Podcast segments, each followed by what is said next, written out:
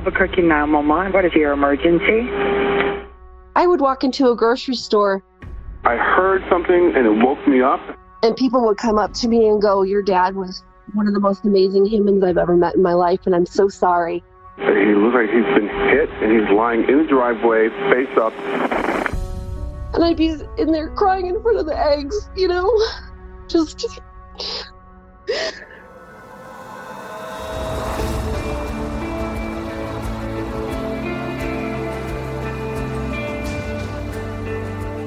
I'm Scott Weinberger, investigative journalist and former deputy sheriff. I'm Anna-Sigga Nicolazzi, former New York City homicide prosecutor and host of Investigation Discovery's True Conviction. And this is Anatomy of Murder.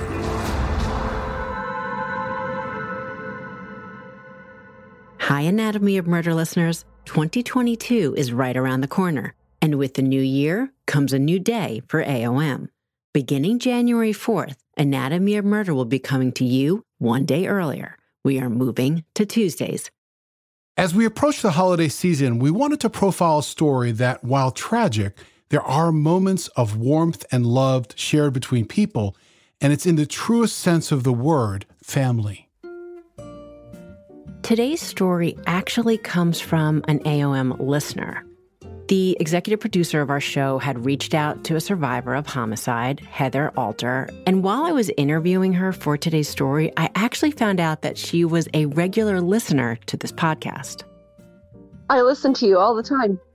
You have the most wonderful voice. The way you tell a story, it's very soothing. So when Sumit asked if I wanted to do this, I was like, yes, I would love to talk to her. You know, Scott, I was completely and honestly taken aback. I don't know why, but that still gets me every time when I hear it. You know, we always love to hear feedback about our mission on AOM. I recently got a comment from someone, they said my voice helps them fall asleep. So I guess that's pretty good. I feel like your program, the way you tell the story, is very well rounded. I think that you tell the story in its entirety. And in your conversation with Heather Anna-Sigga, she was really willing to share her story about her father, Steven Gerecke. And this is where the love story begins. My parents met when my dad was 19 and my mom was a couple of years older. She was 21 at the time. I was a year old, maybe six months old. So, Steven was not actually Heather's biological father, but he was in every other way her dad. Steven actually met Heather's mom because her best friend was Steven's brother.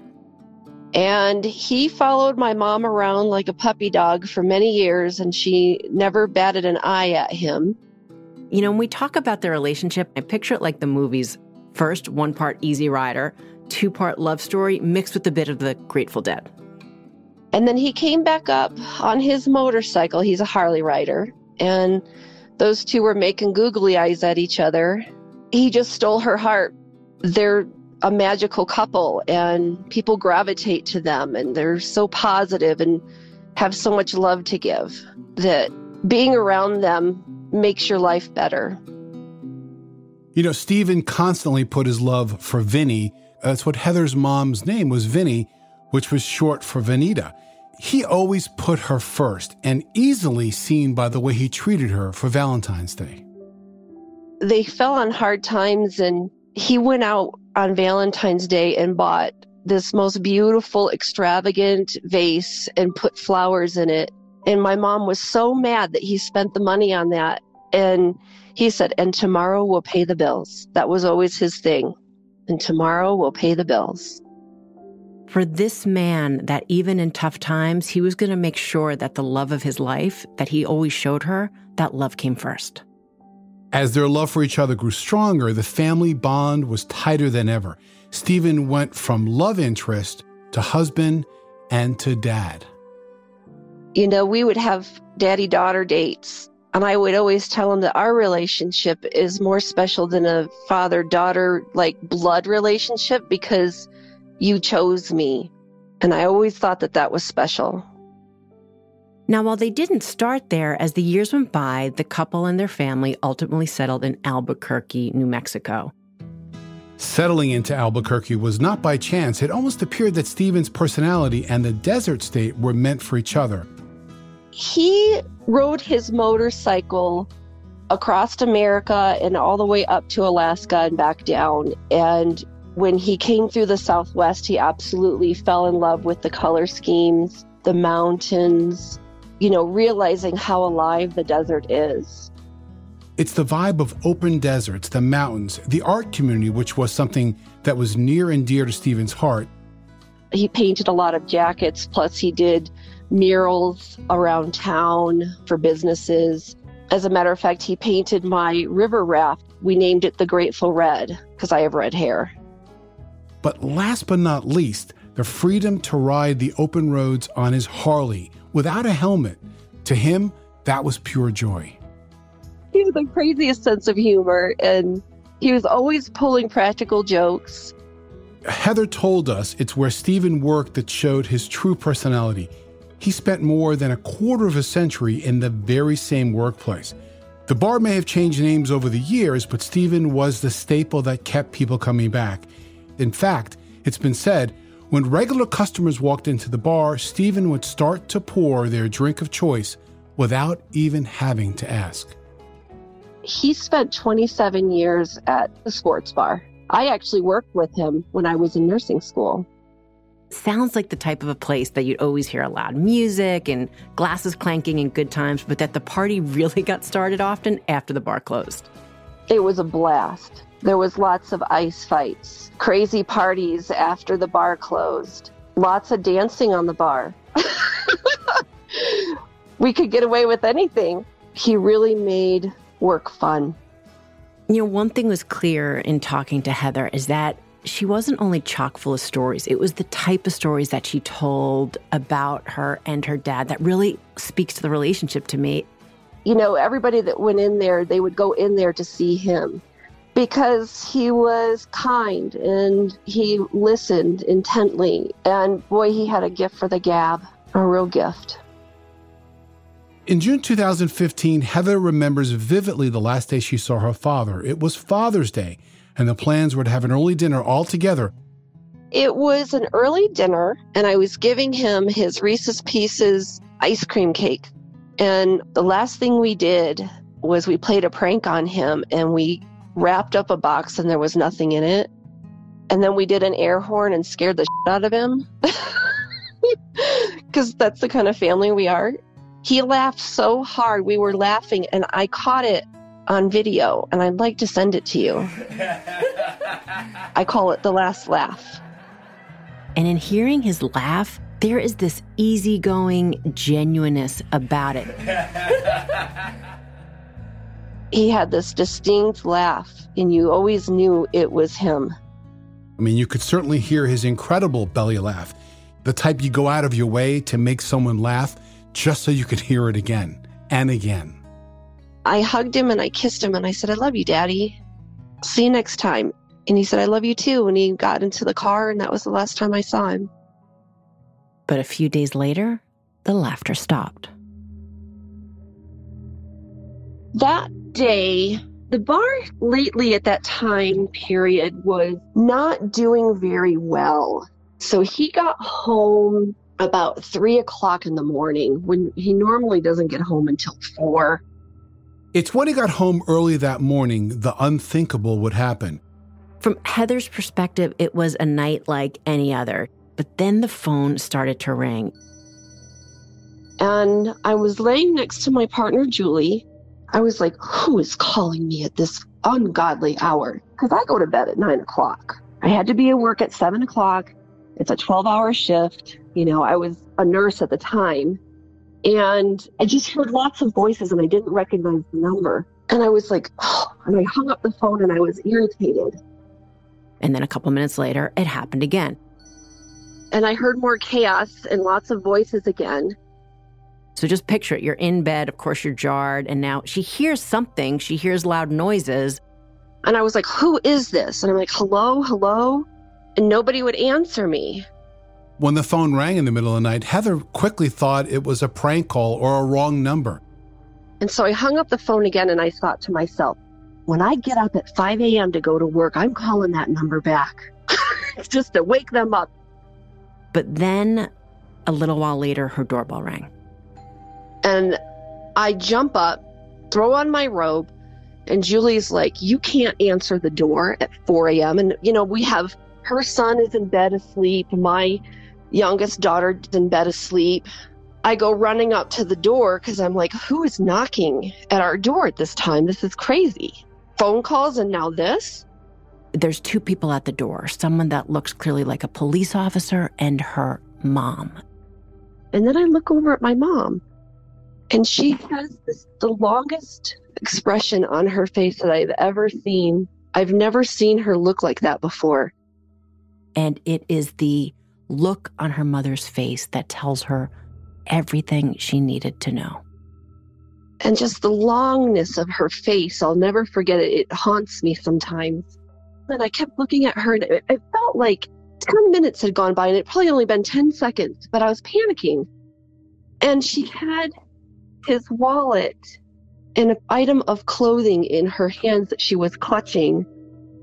And then I looked over at the gentleman standing next to her, and it wasn't an actual police officer, it said chaplain. And I looked at her and I shook my head. And I said, No, no, no.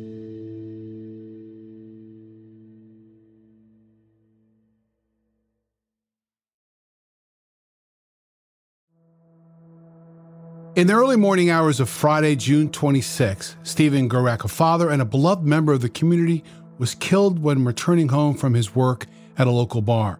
While the details of his murder weren't revealed to the family immediately, this is how it was reported to police.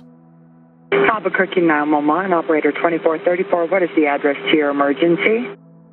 At about 3 o'clock in the morning, one of Steven's neighbors heard something outside and it was alarming enough that he called 911. I heard something and it woke me up, and I was concerned for what, what it was, and I wasn't sure. What did you hear? What woke you up? I, I heard some kind of uh, loud pounding or some loud noise. It's the middle of the night. They hear what sounds like gunfire. But the thing that really gets the neighbor to call the police is what they hear next and what noise woke you up? It was just a loud noise and then some kind of anguish sound. When you said you heard anguish, meaning? A, a, uh, a vocal. Okay. Maybe, you know, um, it might have been him, my neighbor. It wasn't an actual word. It's what the neighbor described as, ah. And it just, based on what we now know, says everything about what those last moments must have been like. So I looked out my front door and I couldn't see anything. I went out my garage door and I saw him lying in his driveway. He described the scene to the 911 operator as Steven lying on his back, apparently unconscious at that point, with at least one wound bleeding from his chest. He looks like he's been hit what do you mean, hit by a car or what, sir? No, there's a round stone that is on the ground right next to his truck, and he's lying in the driveway, face up, and there seems to be some kind of liquid like blood or something coming okay. from him. What could possibly have happened? It is the middle of the night. This is a very residential neighborhood, so is it someone lying in wait there for him? Was he followed home from work? Was he ambushed when he got home? Or just something so random that it's almost hard to wrap your head around the what. But all the things we're saying, it's all just speculation at this point. And needless to say, the news was devastating to Heather. My mom couldn't even tell me. She couldn't even say it. She just sat there and just with that look on her face, staring at me and then he told me that my dad was shot and he's dead. And I screamed. I ran into the pantry and shut the door. And Julie came in and we just fell to the floor. I laid there for a long time just sobbing. And then I got the guts to come up to the kitchen out of the pantry and and sit at the table with the chaplain and my mom.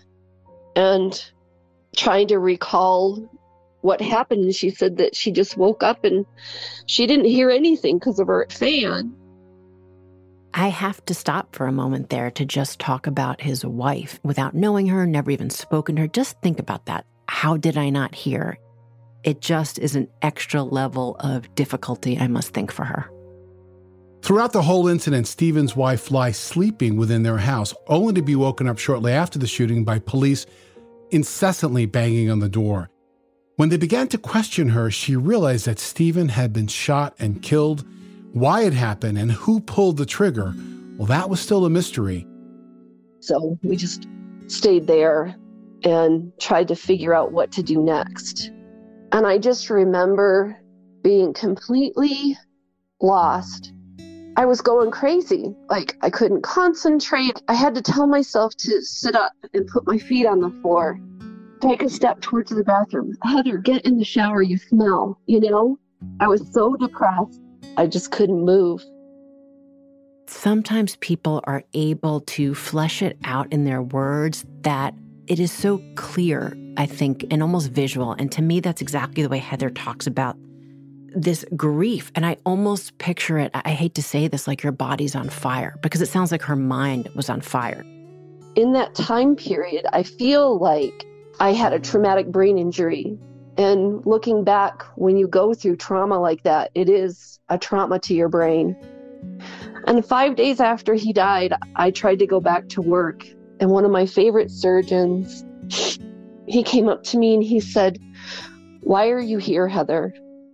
And I told him because I had nowhere else to go.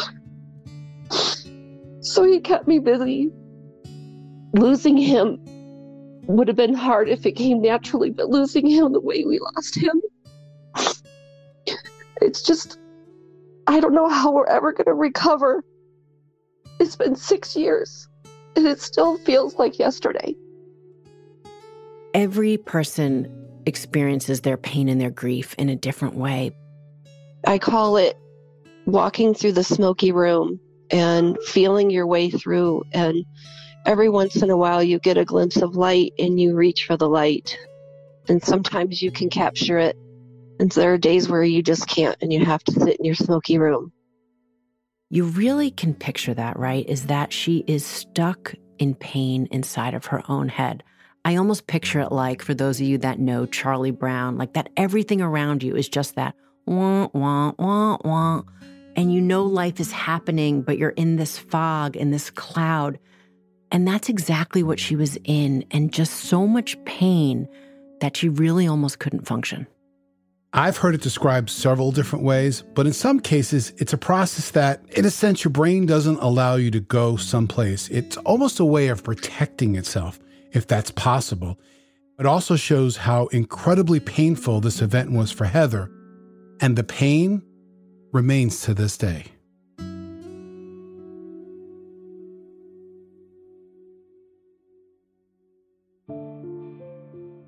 It was time for crime scene investigators to get to work. Steven's body was found on the driveway lying on his back near his truck. Three shell casings from a semi automatic handgun were found on the ground about 15 to 20 feet from his body. I'm looking at the crime scene photos, and that's sort of an estimate, but investigators needed to determine a timeline of events from the moment he came home until he was shot. What was his movements in the house, and where could the killer or killers either hid or what was their method of escape? He couldn't give any details because it's a homicide. They wouldn't let us near the house until they were done with all of the investigating. For the investigators, there is a definite plan about how much information early on, especially in gathering evidence at a crime scene, of how much information to share, even with family members, because this is an active homicide investigation. So while there are so many questions by so many people, Information is being held closely to the vest so investigators could really gather their information to make early determinations on where is the next stream the investigation will go. And after they locked down the crime scene, one of the first things they did, obviously, was go through and document the house. And by looking at the pictures and by talking to Heather, some of the things that investigators found is very clear. Car door was open. There were items strewn about, not in a way that you would expect if someone had placed them there themselves in the car. There were drawers open. There was just a mess in various rooms where no one in the home had caused them. Her purse was strummed all over the place in the living room. Things were kind of disheveled in there, and she said that her laptop was missing and the car door was open and it was ramsacked. And investigators quickly pieced together certain things about Steven's actions when he came home that night, partially from things they saw, but also knowing his habits and the way things that were in the home and outside. And this is what some of they came up with. This is what we think he did. He leaves the garage door open. We think he went through the garage and then there's like the laundry room and the kitchen. And so he kind of walked through there and I, he removed his shorts that he had worn that night and put them on the washer because they were soiled from him washing dishes and stuff, you know, the glasses that bartenders wash. And he laid them there. And the reason why I know is because I still have those shorts and I took them off of the washer and I folded them up and I keep them in my closet. And I know that sounds ridiculous, but it's like the last thing he wore.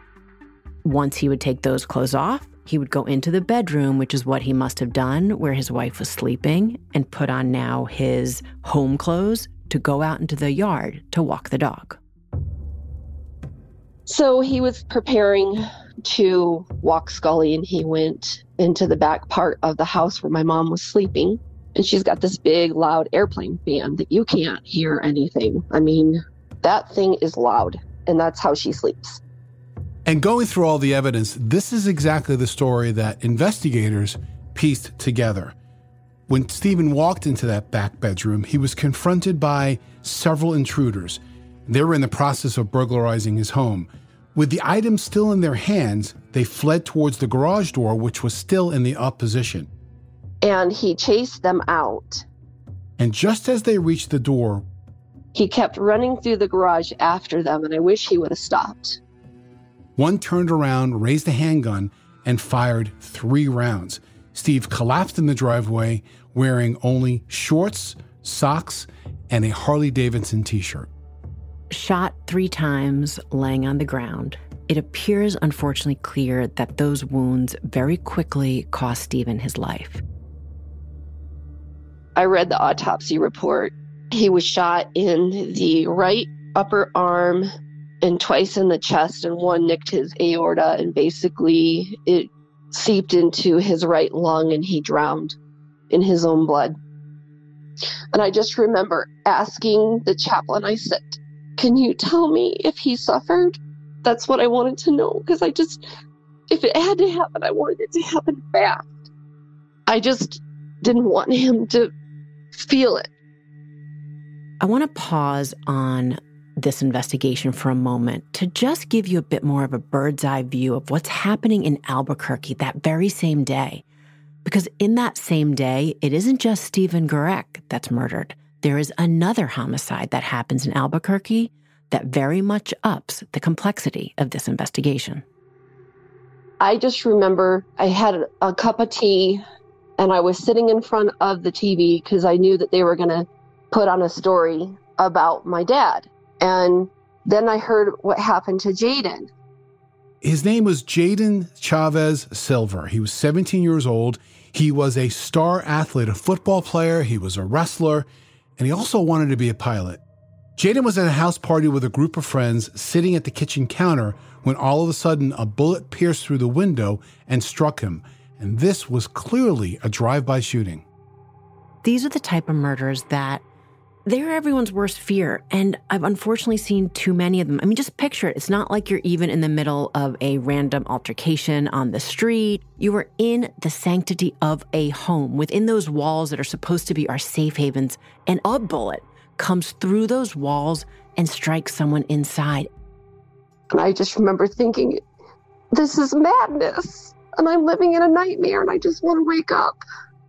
Heather was a nurse, and she had colleagues that were actually treating Jaden that same day at the hospital. And when I talked to my friends at work, they told me how rough a shape he was in. And I remember dropping to my knees when I saw his picture. And I said, This has to be connected in some way. It's not only just within 24 hours, these two homicides occurred within a mile of one another And I'm almost just starting to wonder is there someone out there or people out there just looking for trouble and committing shootings, homicides? This has got to be the same people. They did it again, and now they killed a young man who had his whole life ahead of him. We laid out why they could possibly be connected, but there is another side to it. You know, the way police go through their investigation is try to connect the evidence. Yes, geographical or proximity to both shooting, that's a clue. Time of incident, that's also very important. Method of a homicide, this case, shootings, that's part of it too. But one is a home invasion robbery, potentially, and the other one is a drive by shooting. Completely different events, and even the victimology is completely different. For investigators, not only is the pressure now on, you have two homicides, two innocents happening within 24 hours, but because of the nature of these homicides, they are getting tips and information is coming in in a bit of a firestorm. But it's actually starting to cross wires because they're getting calls on one case, but they think maybe it's another and it's confusing. Are they talking about Jaden shooting or Steven shooting? It's all becoming a bit of a cluster initially. Albuquerque 911. Albuquerque 911. Albuquerque police operator. What's the address of your emergency? So while all that's going on, there's yet another layer to this investigation that's complicating it all the more. Around the same time as Steven's murder, there was a flurry of 911 calls coming in about break ins. Somebody walked into our house. All in the same neighborhood. They turned around and went running. And there was another person. I believe I heard two gunshots. Who was shot at.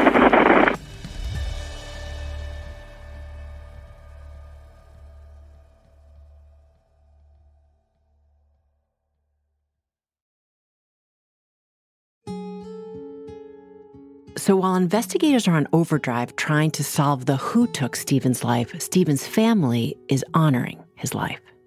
For Heather and her mom and their family and friends, this wasn't going to be a funeral for Steven. This was going to be a celebration of his life.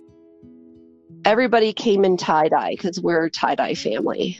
And I made huge banners of him and my mom sitting on the Harley with a tie dye background. And then I made buttons that had a beautiful picture of him with a tie dye background and it said, What a long, strange trip it's been because we're deadheads.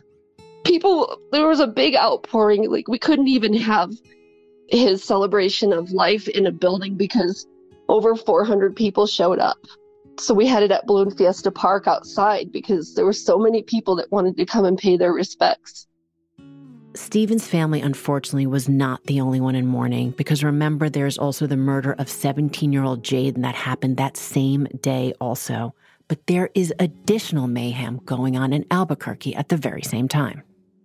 On the very same night that Steven was gunned down in his driveway, 911 operators received other calls that were unrelated to his murder, or were they?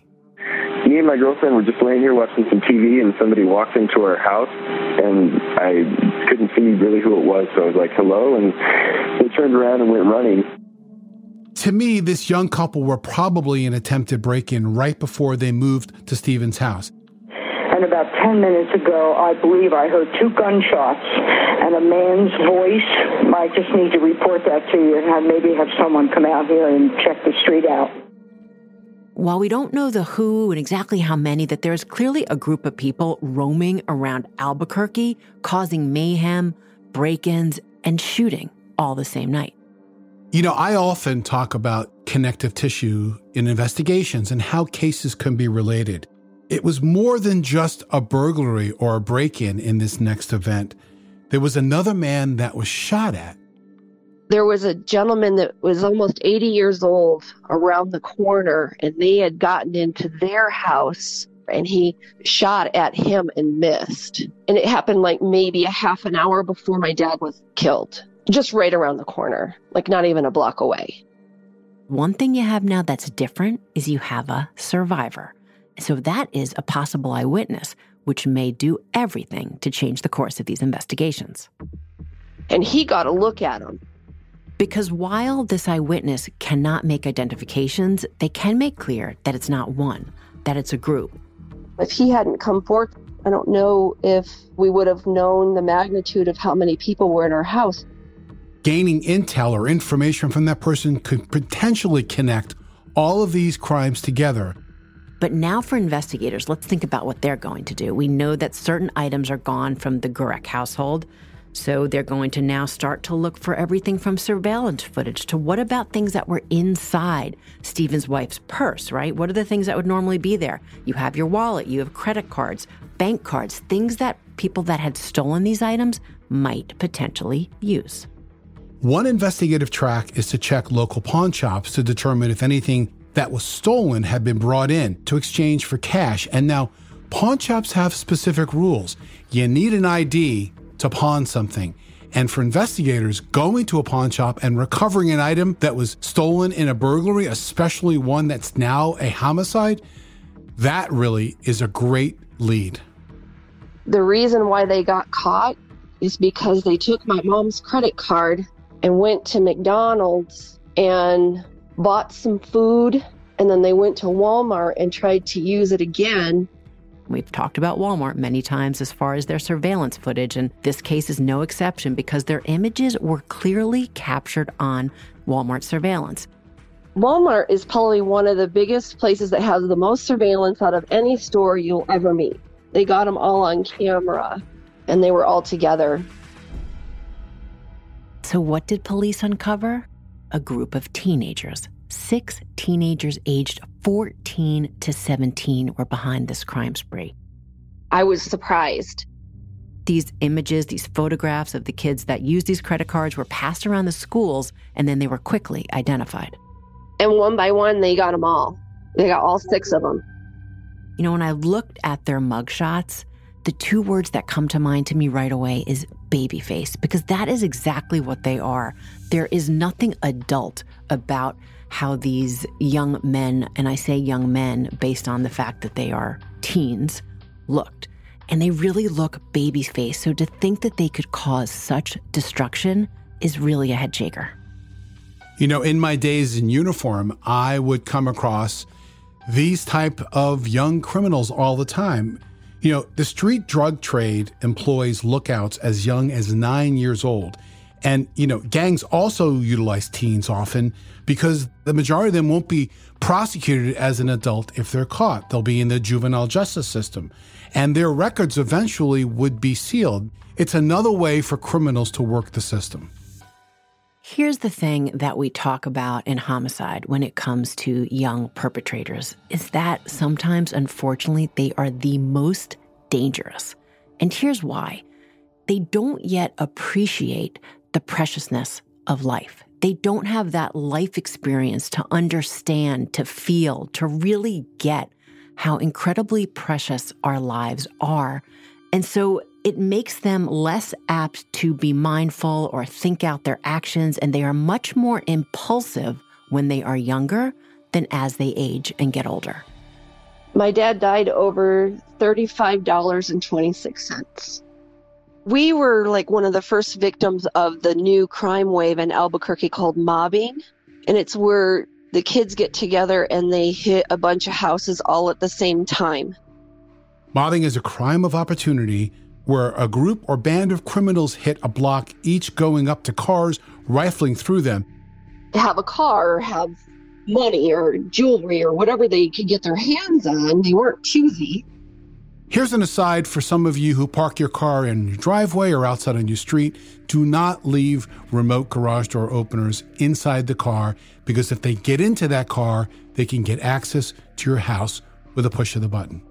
They stole multiple cars that night, robbed multiple houses, shot at that gentleman, and then killed my dad. Investigators ultimately determined that these six had nothing to do with Jaden Chavez's murder. It was actually a completely different group of people that was responsible for his murder. But now that police had the teenagers in custody and charged them with the murder of Steven, the story isn't over, not until they're held accountable in the courtroom. And that is a whole different ballgame.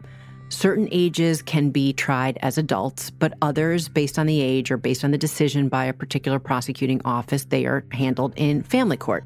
Now, I have never worked in family court, and I am thankful for that because there's a whole host of complications and issues arise and you know even just headspace issues that you need to figure out how you feel about that right because we are talking about people that are sometimes as young as 12 13 in this case 14 years old with the most serious of crimes that they are facing but, you know, for prosecutors, there's a lot of different challenges. And that means for families too, it can be all the more frustrating because the rules are different.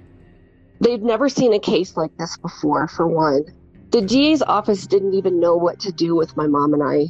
You know, we were bouncing in between juvenile court and adult court, and sometimes court was all at the same time, so we had to divide and conquer. It actually is the most stressful thing I've ever had to endure, on top of already losing him was horrendous and it really it, it tore us apart.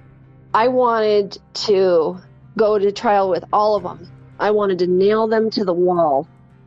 Heather made it clear she wanted justice and she took her concerns to the district attorney. She laid out all six cases on her desk she waves her hand over it like it's nothing and she said we can't afford this we're pleading out all of them we're not going to trial for any of this. I was like, What?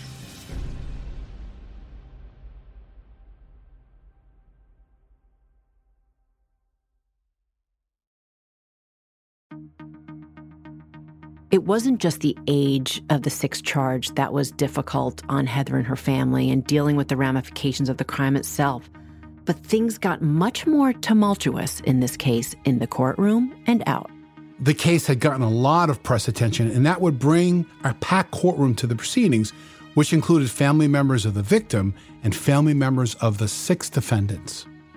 We are sitting in pews next to the people, their family members who have killed our loved one.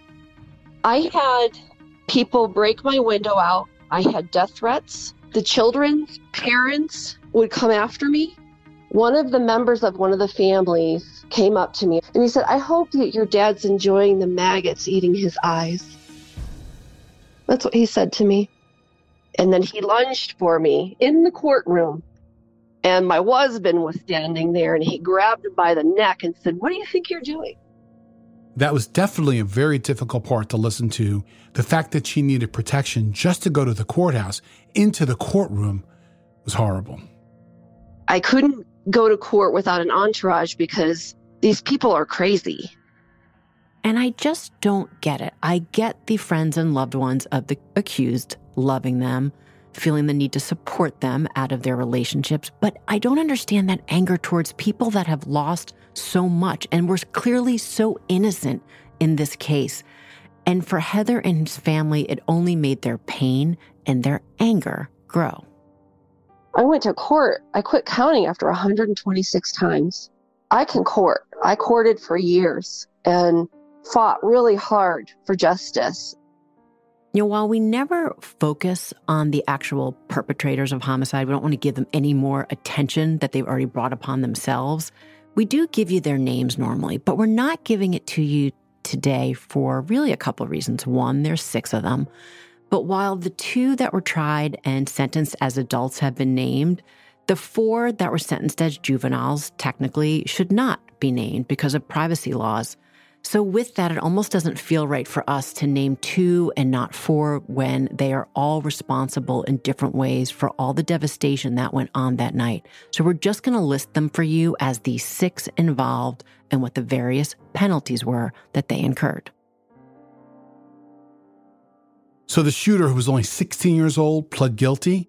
He also admitted he pulled the trigger and he got 25 years in adult prison. The second 16 year old, who was like the number two in the group, he will spend the next 12 to 14 years in prison. The other four were sentenced as juveniles. We didn't get an apology from anyone until two weeks ago. One kid wrote in he was one of the 14 year olds and he's trying to get time shaved off of his sentence. So part of that was that he had to write an apology letter. So it was pathetic. And I just told my mom it sounds like a bunch of bull to me. There's always a push and pull about the juvenile justice system and the adult justice system and the way the two are treated differently. Many times, filmies don't believe they get justice because the penalties are so much lighter for the younger. One is getting ready to be available for parole in two years. I am absolutely livid because he's bad boy number two. And for him to even be able to see the light of day shortly after all of this, I, I, I it's a slap in the, in our faces, and it definitely is not doing a justice towards my dad. So, if somebody ended up being in my club that nobody wants to belong to, my advice to them is just to make sure that they are being heard and that they're being respected because it's such a hard place to be. Heather's journey to justice did not end in that courtroom. She turned her tragedy into a mission to stop this from hopefully ever happening again. She was not only vocal then, but continues to be vocal to this day about her thoughts on juvenile offenders and the punishments they face. It's my first wrath, is what I call it. I was wearing a black dress. It was our first press conference. This was the first time that we got to speak out. And I didn't even address the juveniles, I addressed the parents. I was like, Where were you when your kids were out robbing and mobbing and murdering? Where were you? I blame you. And I told them a tsunami is coming. And I meant it. She, along with the mother of Jaden Chavez Silver, formed an organization called ROBD, R O B D, Repeat Offenders Bring Devastation. We're robbed of our family members being taken from us way too early. We've fought in legislation to toughen up our laws. So I'm just trying to make this place a better place to live in for our kids' sake and for our community. She's also raised funds to create a memorial, a place to go for peace and for remembrance for the victims of gun violence. Over the past six years, we raised $550,000 and put up a victims memorial of gun violence. And we just unveiled it a couple of weeks ago, and it's called the Luminarias, and it's in front of our DA's office. Often people in Heather's position turn pain into purpose driven to find ways that no one else could suffer on the same path she traveled. You know, there is this terrible dichotomy that I see when I think about there's two groups here, right? There's this one group of these teenagers that are this incredibly destructive force in their actions. But then on the other side of that seesaw is this group of those that have been impacted by that violence Heather, Jaden's family and those that band together with them, and they take their pain to try to turn it into a force for good. I'm still building my tsunami, and I won't stop. I'll always fight. Sometimes I dream about him, his laughter and card games, his hugs, his pranks. God, his pranks were so good. When I hear the sound of a Harley going down the street and the man's got white hair, sometimes I think I catch a glimpse of him. There is a reason why we wanted to share the story with you before the holidays. When talking with Heather, she describes her dad like Santa Claus. I miss Christmas. He always had crazy hat, funny things, and he would juggle and he would always dress up as Santa Claus. I just picture that incredible belly laugh and that huge grand smile. And everybody would get to sit on his lap and ask Santa what they wanted for Christmas. And I would always tell him, I want world peace and for plastic to go away. I was like, Do you have something in your bag that will cure our oceans? So when I say he was our Santa, he really was our Santa. As we head into this time of year, we want to wish all of you the happiest of holidays joy, health, peace. Peace for Heather and Steven's family, peace for Jaden's family, peace for the families of homicide, the survivors of crime. We talk about a different murder every single week. law enforcement, prosecutors. We work on so many every single year. So, my biggest wish at this season is that we didn't have so many murders in the future to talk about.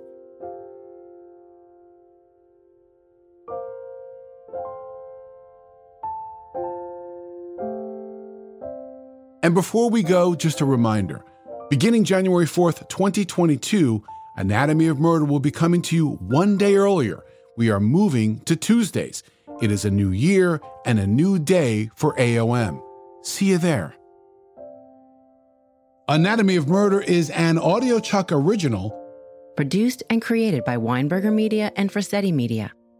Ashley Flowers and Sumit David are executive producers. So, what do you think, Chuck? Do you approve?